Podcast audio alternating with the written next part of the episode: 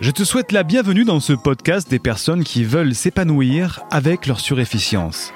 Je partage avec toi des conseils pour comprendre ta différence, soulager tes souffrances et surtout apprendre à utiliser ton magnifique potentiel pour en faire une plus-value et potentiellement aider le monde à changer.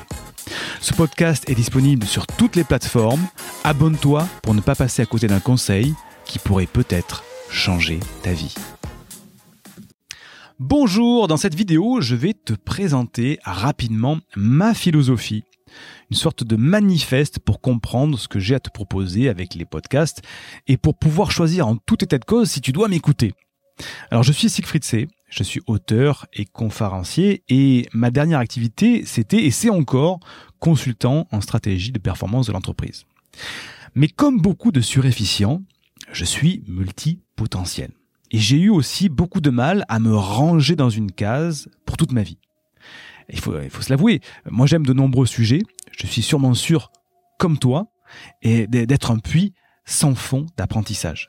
Et aujourd'hui, au lieu d'accompagner des entrepreneurs à générer de l'argent, ce qui est déjà une très belle mission lorsqu'on le fait avec des gens honorables, bah j'ai décidé de me recentrer sur quelque chose qui va plus nourrir mes valeurs profondes et qui va me permettre d'accomplir cette grande mission bienveillante que je me suis fixé et dont je vais te parler dans ce podcast. Je vais par l'intermédiaire de ce podcast et d'autres supports accompagner mes semblables qu'on appelle les surefficients, les zèbres, les HQI, les HPI, HPE, hypersensibles, surdoués, bref, tu mets le nom que tu veux dessus.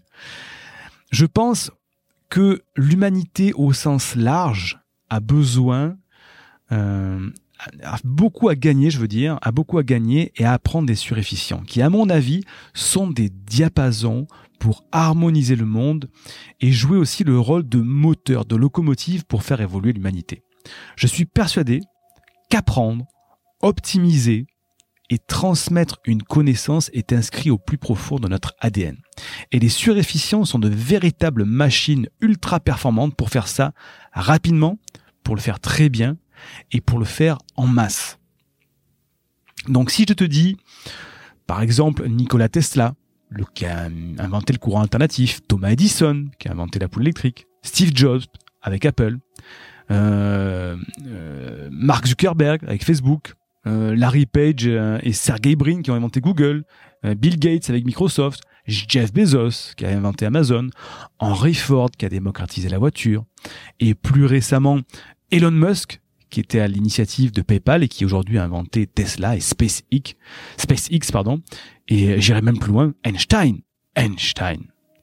Ces personnes ont créé des révolutions qui ont changé positivement la face du monde. Si tu lis leur biographie, ils ont été parfois incompris, ils ont souffert, mais le constat est là, ils ont changé le monde. Alors je te pose une question, est-ce que tu veux faire partie de ces personnes qui ont réussi leur vie? Est-ce que tu veux faire partie de ces personnes qui ont fait changer le monde positivement Ou est-ce que tu veux, entre guillemets, rester dans ta souffrance, ton mal-être, euh, de cette purification que tu ne comprends pas? Eh bien, la connaissance, c'est le moyen le plus passionnant pour contribuer auprès de nos proches et de notre civilisation. Et il y a 12, moi j'ai soulevé 12 raisons majeures pour lesquelles tu, entre guillemets, je dis bien entre guillemets, entre parenthèses, tu échoues dans ta vie avec ta surefficience. Puisqu'à chaque fois on dit, ouais, les surefficients, ils sont capables de tout, c'est potentiel limité, et pourtant il y a la majorité qui échoue. Et moi j'ai levé 12 raisons majeures. Je vais te les donner. Première raison, tu ne sais peut-être pas que tu es surefficient ou au potentiel, tout simplement. Ben ça, ben, quand on ne sait pas qu'on a une Ferrari dans son garage, ben on va pas l'utiliser tout simplement. Donc ça, c'est peut-être cette première raison. Donc si tu découvres ce podcast et que tu te poses la question, peut-être que tu sais tout simplement, tu ne sais tout simplement pas que tu es surefficient. Ça, c'est la solution la plus simple déjà. Mais c'est que le début de l'aventure. Deuxièmement, euh, tu ne te sens pas bien et tu vas voir un psychologue. Alors les psychologues, faut savoir qu'ils ne sont, de manière générale, ce ne sont pas des surefficients des hauts potentiels. Et il est difficile, voire même impossible de comprendre un surefficient quand on n'en est pas un. Pourquoi? Parce qu'il y a une incapacité à avoir des réponses pragmatiques chez un thérapeute. Ils ne sont pas surefficients. Alors je vous donne des exemples de, cas que j'ai moi rencontré ou que j'ai même moi vécu euh, avec euh, un thérapeute qui n'y connaissait rien et qui était vraiment à côté de la plaque, malgré la bonne volonté. Euh, tout ce qui est approche, langage, tout ça, ça collait pas. Donc il y en a qui sont carrément à côté de la plaque. Il y a aussi des thérapeutes qui s'affichent spécialistes et des surdoués et qui en fait n'y comprennent rien. Il leur manque la sensibilité, la vision globale, l'humour, le recul. Euh, ça fait psychologie euh, de, de, comptoir de bar, voilà. Après, il y a les thérapeutes qui n'y connaissent rien et ne se savaient pas surdoués. C'est-à-dire qu'ils vont comprendre ce que vous vivez, mais ils ne savent pas comment t'aider. Donc en fait, euh, ça sert à rien non plus. Et euh, il y a aussi les thérapeutes qui te disent euh, oui oui oui bien sûr, tout à fait, il y a pas de souci, je peux le faire. Et puis ils vont te prescrire un régulateur d'humeur histoire d'arrêter de les faire chier. Donc avant de tomber sur quelqu'un qui, qui a développé ses propres méthodes pour accompagner les surdoués, la sensibilité, les horizons, la subtilité, la complexité, la rapidité, les métaphores, combien de tâtonnements, de désabusements, de colère vous allez devoir subir? Je crois que lorsqu'on est surdoué, qu'on cherche un thérapeute, il faudrait être vigilant à l'égard des charlatans que l'on pourrait croiser, euh, qui sont parfois à la hauteur du malaise qu'on peut ressentir. Donc, c'est pas la solution, le psychologue. Troisième, euh, troisième euh, raison majeure pour laquelle tu aujourd'hui tu échoues avec ta surefficience, tu échoues souvent ce que tu entreprends ou tu n'arrives pas à aller jusqu'au bout, à la fin de ce que tu entreprends, parce qu'en fait, tu utilises tes capacités avec les méthodes des normaux pensants tu échoues parce que tu utilises les mauvaises méthodes, celles des normaux pensants. Cette non-conformité de la pensée te rend inapte pour être enseigné normalement. C'est pour ça que de nombreux surefficients échouent dans l'éducation nationale. C'est pour ça que de nombreux surefficients échouent dans le monde du travail salarié. C'est pour ça, c'est pourquoi, c'est parce qu'on veut rentrer dans le moule des normaux pensants et faire comme eux, alors que c'est pas ça la solution.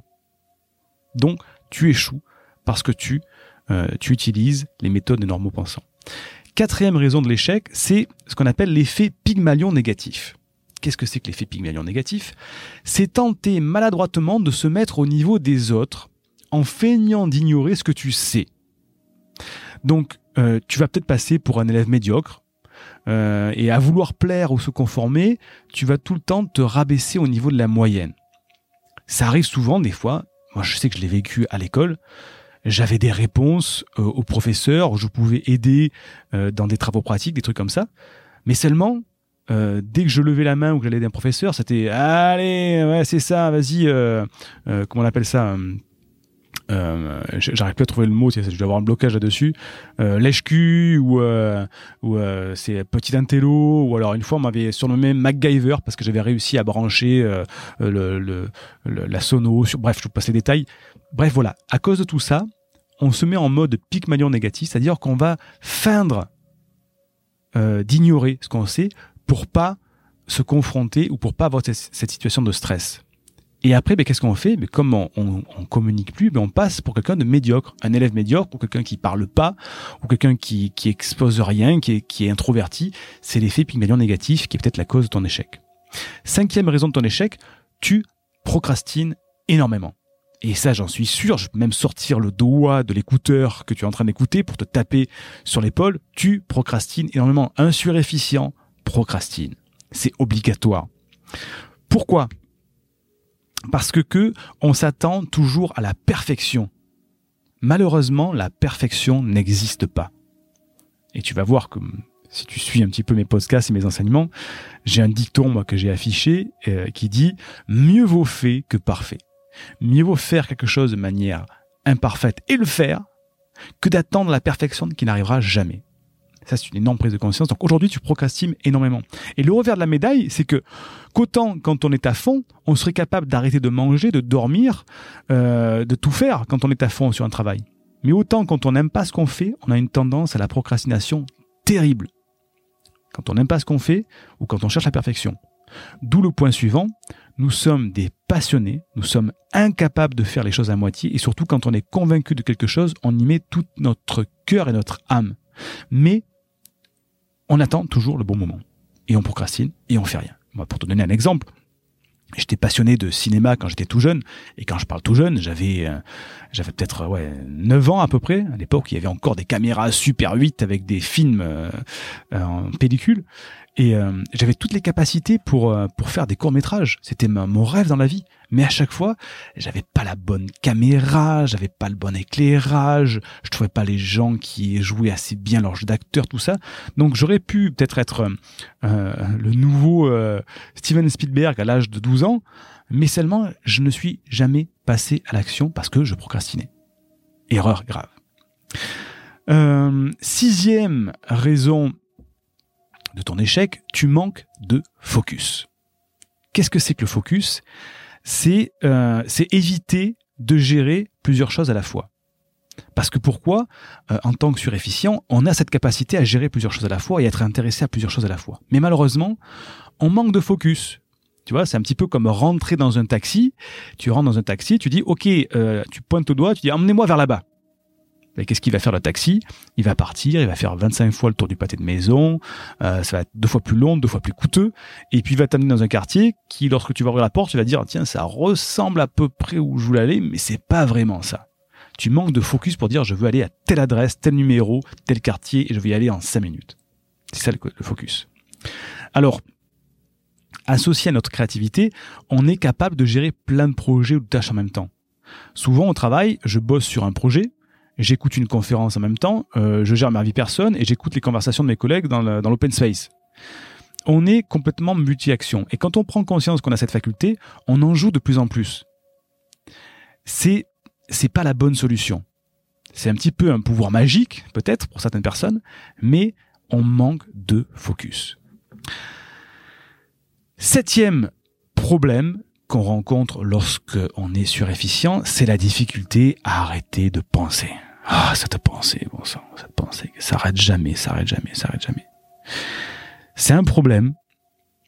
C'est un grave problème, même épuisant. Mais c'est pas le, on recherche à arrêter de penser. Alors qu'en fait, c'est pas ça le vrai problème. Le vrai problème, c'est pas d'arrêter de penser. Le vrai problème, c'est d'arriver à focaliser notre pensée sur quelque chose qui nous passionne.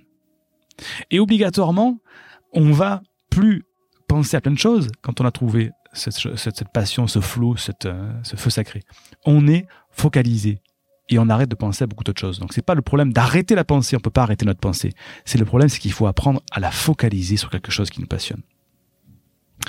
Euh, huitième, je crois que c'est le huitième raison de, de notre échec, euh, parfois, très souvent, c'est le problème de sommeil, qui est lié, qui est lié à, la, à la difficulté d'arrêter de penser. Hein. On a ce problème pour s'endormir le soir. Pourquoi? Parce que notre cerveau se met en mode fusion. Euh, il part à la vitesse de la lumière. Notre cerveau laser euh, part dans de, de la réflexion. Voilà. Et ça nous empêche de dormir.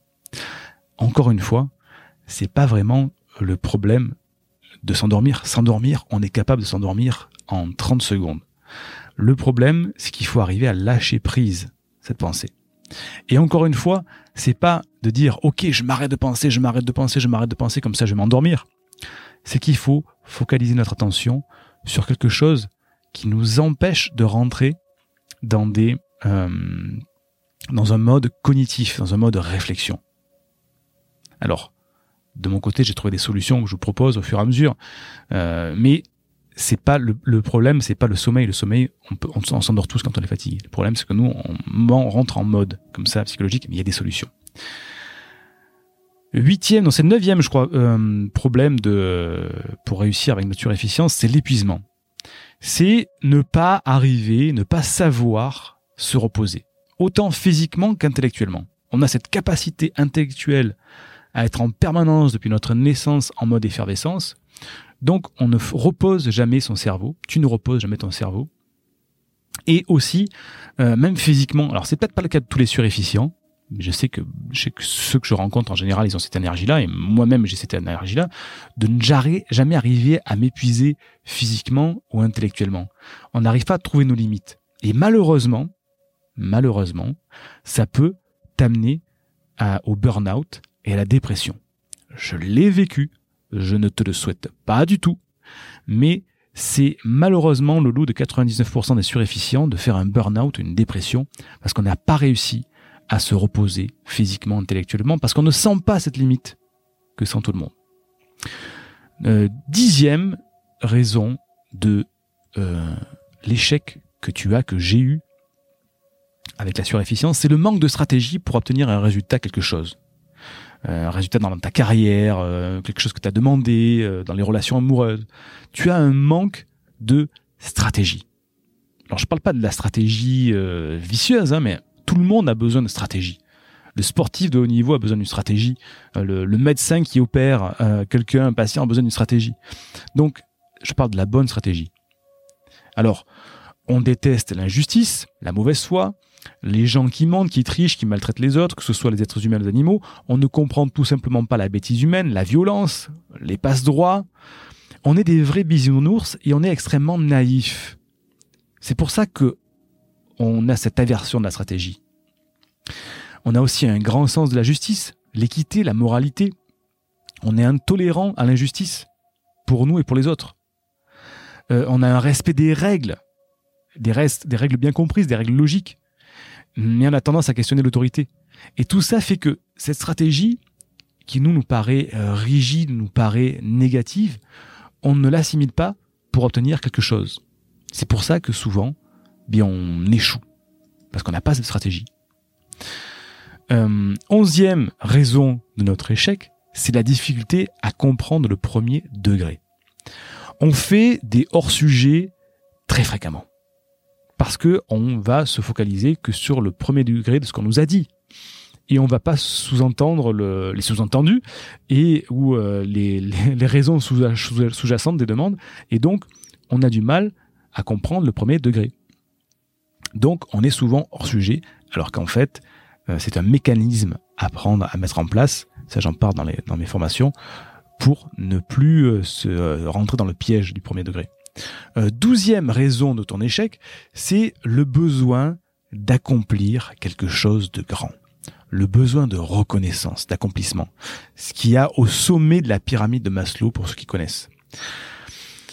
Ce besoin d'accomplir quelque chose de grand peut être alors je dis pas qu'il faut pas chercher, au contraire, moi c'est ma, ma philosophie, c'est ma mission de vie de justement de vous amener à accomplir quelque chose de grand pour élever le niveau de notre humanité.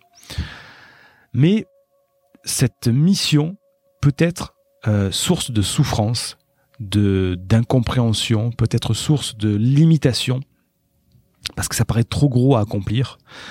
Et c'est justement euh, c'est pour cette raison que j'ai donné d'ailleurs d'autres euh, raisons de l'échec, parce qu'en fait, toutes ces petites raisons que je, je t'ai données jusqu'à maintenant font que lorsque tu veux accomplir quelque chose de grand, bien tu, tu ne le fais pas. Et tu procrastines. Ou tu hésites où tu as honte, où tu, tu ne fais plus rien.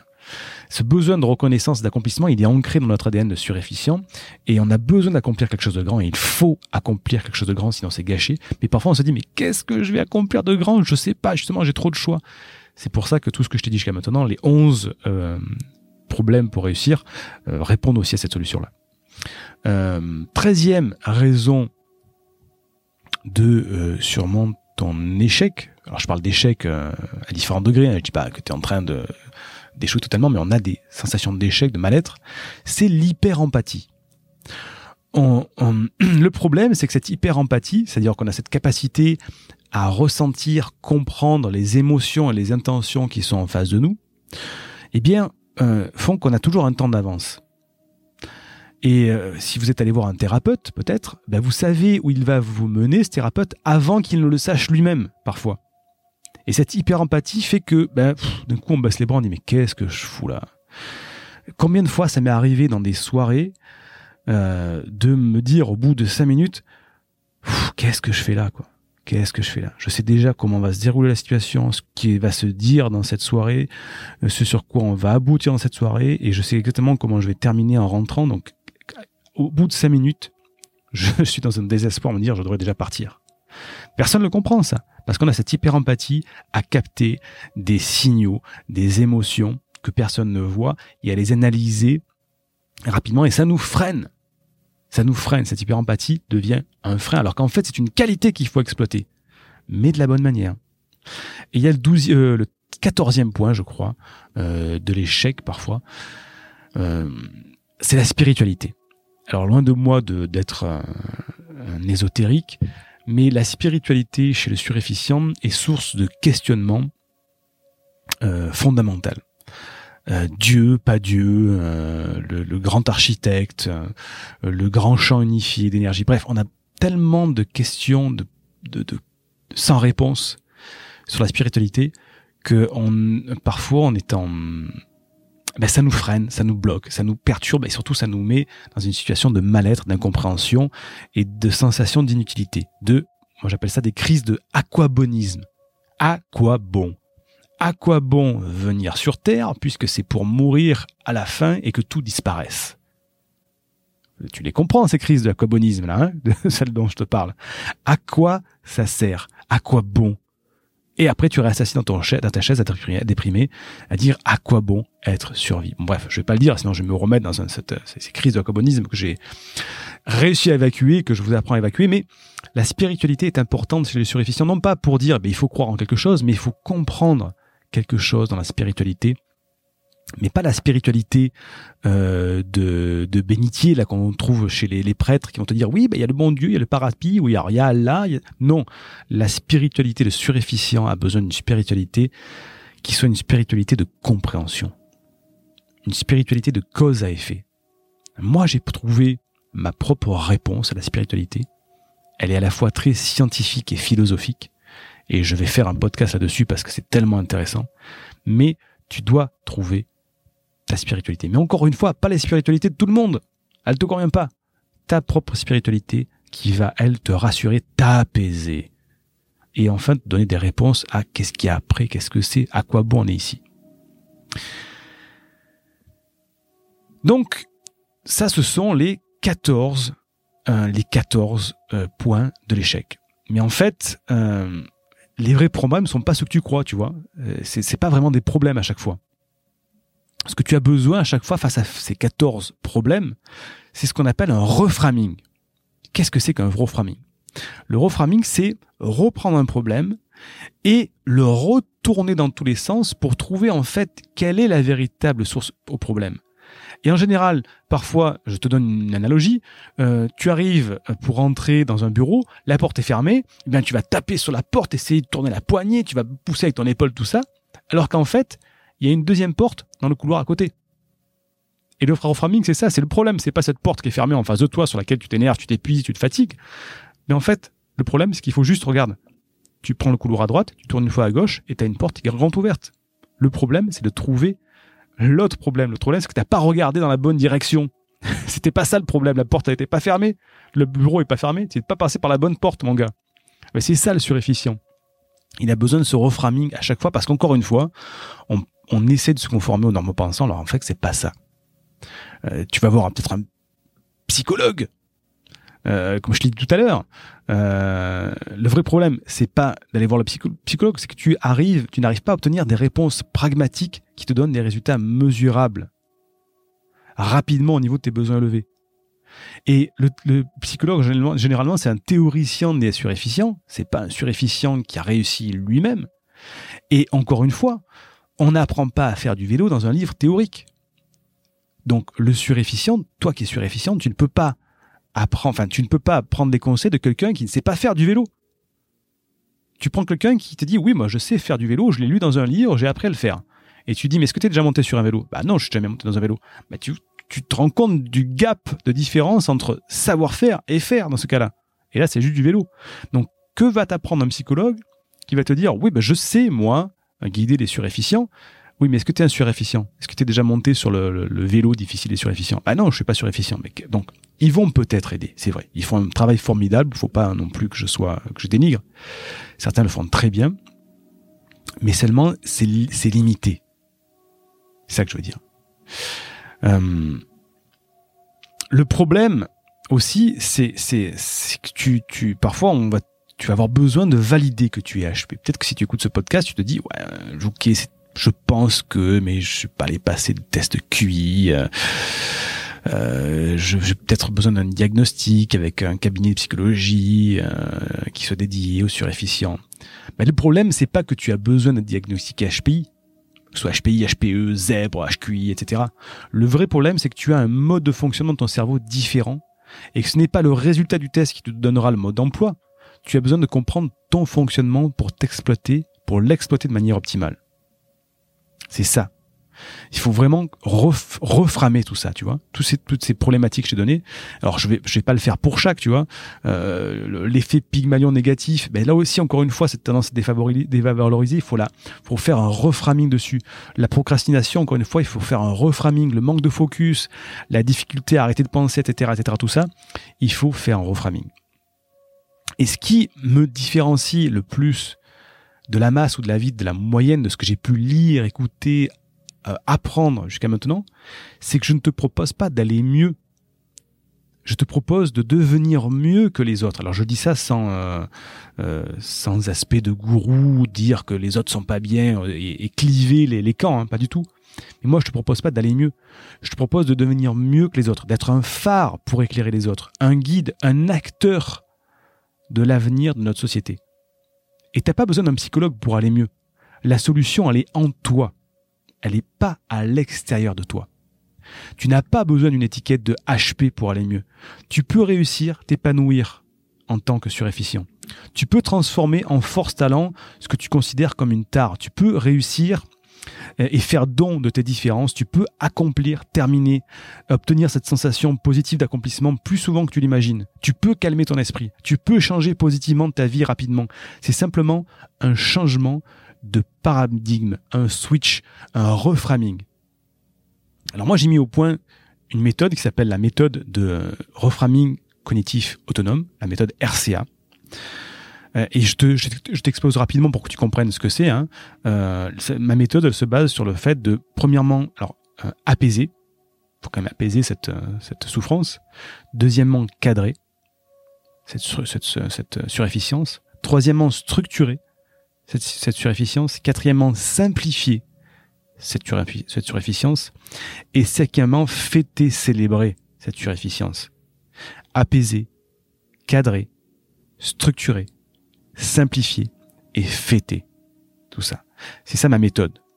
Pour vraiment t'amener euh, de cette situation peut-être de souffrance aujourd'hui ou peut-être de mal-être, tout simple, à vraiment utiliser ton plein potentiel de surefficient cette, cette méthode, c'est vraiment conçu pour les surdoués. Les HP, HPI, les sur, enfin, tu mets le nom que tu veux, les hypersensibles, il y a beaucoup de modes là-dessus, qui ont besoin d'apaiser, de soulager leur souffrance, le stress, l'incompréhension. Mais par rapport aux, solutions classiques des psychologues ou d'autres euh, thérapeutes, ça a l'avantage exclusif de trouver des solutions pour transformer tes différences en dons, en talents, en force unique, en force unique j'en bégaye, grâce à cette méthode RCA. Donc comme je te disais, tout ça, je l'ai pas sorti de mon chapeau de, magicien, hein. c'est sur, la base d'observations, études, beaucoup de recherches que j'ai faites, euh, c'est vraiment de l'investigation, euh, c'est des solutions vraiment pour accompagner les potentiels vers la stabilité et le développement.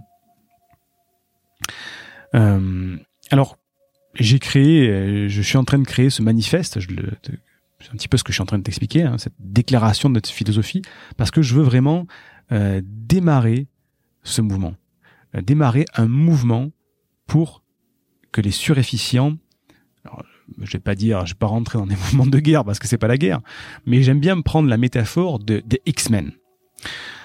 Est-ce que tu connais, je pense, tu as dû au moins voir une fois, euh, la série de films X-Men au cinéma? Qu'est-ce que sont les X-Men? Les X-Men, au début, ce sont des gens qui sont pas comme les autres.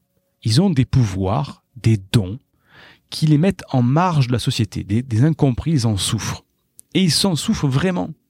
Ils sont mis à part. Qu'est-ce qui se passe quand ils sont isolés? Bah, ils font rien, ils cachent leurs dons au maximum pour pas qu'on les voit. Qu'est-ce qui se passe chez les X-Men? Eh bien, il y a le professeur Xavier qui dit, écoutez, venez chez moi parce que dans mon école, dans mon université, dans l'école du professeur Xavier, euh, ces dons, je vais vous apprendre à les utiliser de manière efficiente, de manière vraiment, euh, comment dire, euh, intelligente. Et c'est ça la différence.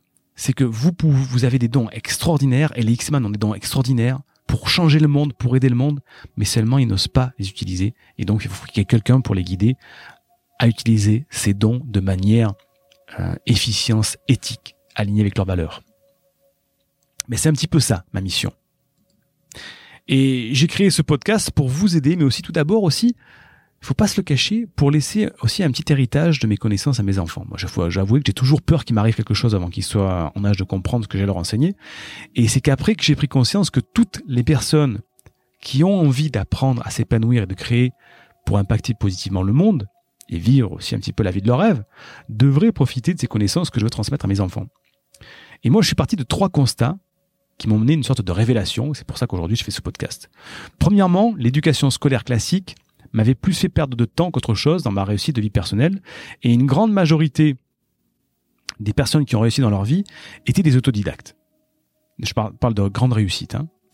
Deuxième constat, devenir père de famille, ça fait naître le besoin de transmettre avec bienveillance le meilleur de soi-même à ses enfants et de préparer l'avenir au cas où il euh, m'arriverait quelque chose. Et c'est évident que je ne pourrais pas leur transmettre tout ce savoir avant qu'ils soient assez grands pour comprendre le fonctionnement de la vie tel que j'ai découvert. Donc c'est donc devenu une évidence pour moi de leur laisser un héritage de mes connaissances sous forme de contenu numérique, euh, non pas à la base pour le faire fructifier, mais pour qu'ils s'en servent personnellement si je n'étais plus là.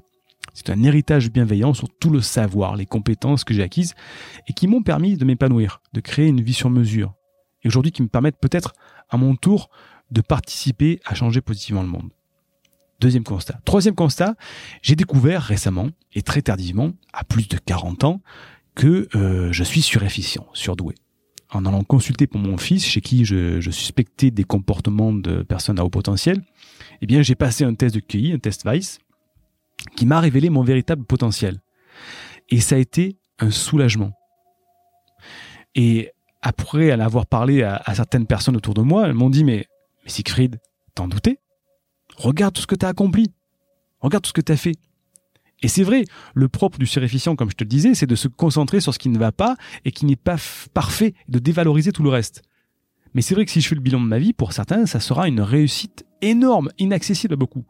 J'ai été athlète de haut niveau, entraîneur d'équipe médaillée, j'ai appris plusieurs métiers de manière autodidacte en ayant arrêté avant le bac, photographe pro, infographiste, directeur marketing de deux gros leaders de, du monde de, du numérique. Euh, j'ai fondé une université de formation pour les entrepreneurs. Aujourd'hui, je suis un des coachs les plus reconnus dans sa thématique. J'écris plusieurs livres publiés avec une facilité déconcertante dans différentes thématiques, écrire un livre en une semaine à chaque fois. Je suis devenu conférencier devant des milliers de personnes alors que j'étais le pire des timides étant jeune. Et à côté de ça, ma vie de familiale pourrait faire rêver les plus envieux. Comme je disais, une femme sportive, magnifique, la meilleure des mères, deux enfants, totalement épanouis, épanouis qui eux aussi sont sportifs médaillés, mais malgré qu'ils ont aujourd'hui, au moment où je fais le podcast, ils ont 6 et 7 ans, ils sont déjà médaillés. J'ai une relation fusionnelle avec eux. Et pourtant, et pourtant, j'ai toujours l'impression d'être une merde, de n'avoir rien accompli. Alors après, euh, la révélation de ma surefficience et après m'être dit quel gâchis toutes ces années d'incompréhension, de souffrance, de compétences gâchées, je me suis dit comment transformer cette découverte en quelque chose de positif? Ben, c'est ma femme qui m'a apporté la solution. Elle m'a dit, je la cite, mais tu es la personne la plus à même d'aider les surefficients, ce ne sont pas les psys qui vont y arriver. Ce ne sont pas les psys. Alors je vous fais une petite parenthèse sur l'anecdote, après je, vais accélérer parce que le, podcast est déjà long. Lorsque je suis allé dans un centre euh, spécialisé un centre de psychologie spécialisé pour les surdoués. Euh, j'ai passé ce fameux test Vice, euh, donc ça m'a coûté en tout, euh, je crois, presque 500 euros, plusieurs heures d'examen, deux psychologues. Et après, j'ai dit, ok, bah, qu'est-ce que j'en fais de ça? Bah, La psy, elle m'a fait, bah voilà, en fait, vous vous sentez pas bien, bah alors voilà, prenez une feuille de papier. J'ai pris la feuille de papier dans son bureau. Écrivez vos problèmes. Donc le problème de la peur de la mort, le problème de ci, de là, etc. M'a dit, ok, très bien. Maintenant, faites un cercle autour de vos problèmes. Donc j'ai dessiné un cercle autour de mes problèmes. Il m'a dit voilà, maintenant vos problèmes sont là. Ben maintenant, euh, vous allez froisser cette feuille. Donc j'ai froissé la feuille. Il m'a dit voilà, maintenant vos problèmes sont là, vous les avez froissés. Ils sont plus, euh, ce sont plus vos problèmes. Il faut les oublier, il faut les mettre de côté. Et là j'ai dit ok. Donc j'ai fait tout ça pour que toi, en tant que psychologue spécialisé des surdoués, tu me, dis, tu me dises d'écrire que mes problèmes sont dans un cercle en papier, que je les froisse et qu'ils ont disparu. J'ai fait bravo. Alors j'ai pas dit bravo, hein. Je suis sorti et j'avouais que j'étais abasourdi. J'ai dit, mais en fait, c'est quoi? C'est ça un psychologue spécialisé dans la surdouance? Bref. C'est là, après, au bout d'un moment, que, que j'ai que l'alignement entre ma mission de vie euh, et la vision professionnelle s'est produit. C'est un déclic qui me permet aujourd'hui d'allier passion, famille, profession et partage. Parce que je cache pas que je vais, je vais pas le cacher. Hein. Si je veux mener à bien ma mission, je vais devoir monétiser mon savoir. C'est ce qu'on appelle l'économie de la connaissance.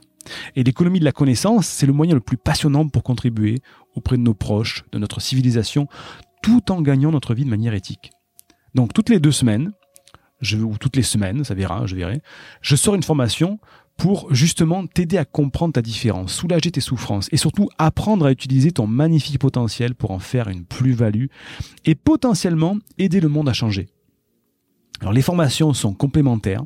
Je propose ça pour aller plus loin à ceux qui ont envie de conseils plus pointus. Mais sinon, tu peux te contenter de suivre les podcasts qui sont déjà une source de connaissances très utile. Enfin, je le pense. Ma vision, d'ici que d'ici les dix prochaines années, il y ait une communauté de 50 000 surefficients qui réussissent leur vie avec éthique et authenticité. Ce qui leur permet d'impacter positivement le monde en créant de la valeur et de tirer vers le haut l'ensemble de leur communauté vers une vie plus épanouie. Et ma mission, aujourd'hui, c'est aider les surefficients à développer, à s'épanouir et révéler leur potentiel avec mes formations. Ce sera la première université, numérique dont la vision c'est de faire naître les futures personnes qui révolutionneront positivement les prochaines décennies.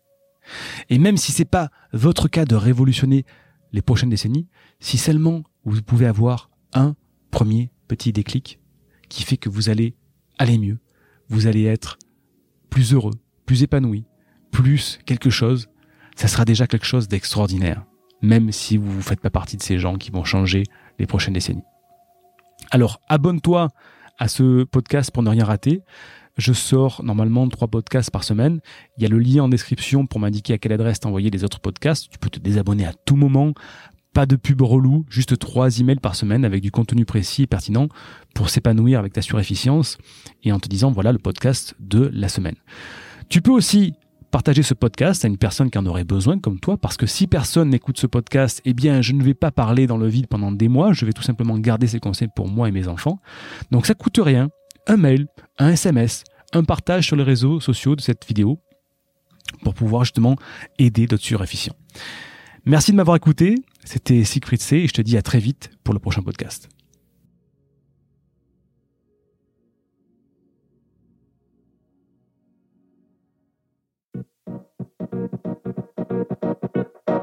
Si cet épisode vous a plu, pensez à liker, laisser un avis, partager à une personne que ça pourrait aider et faites partie de mes contacts privés pour ne rien manquer. Le lien est en description. Et surtout, n'oubliez pas, si vous faites ce que vous avez toujours fait, vous aurez les résultats que vous avez toujours eus. Si vous voulez vous épanouir, c'est le moment de changer votre façon de vivre.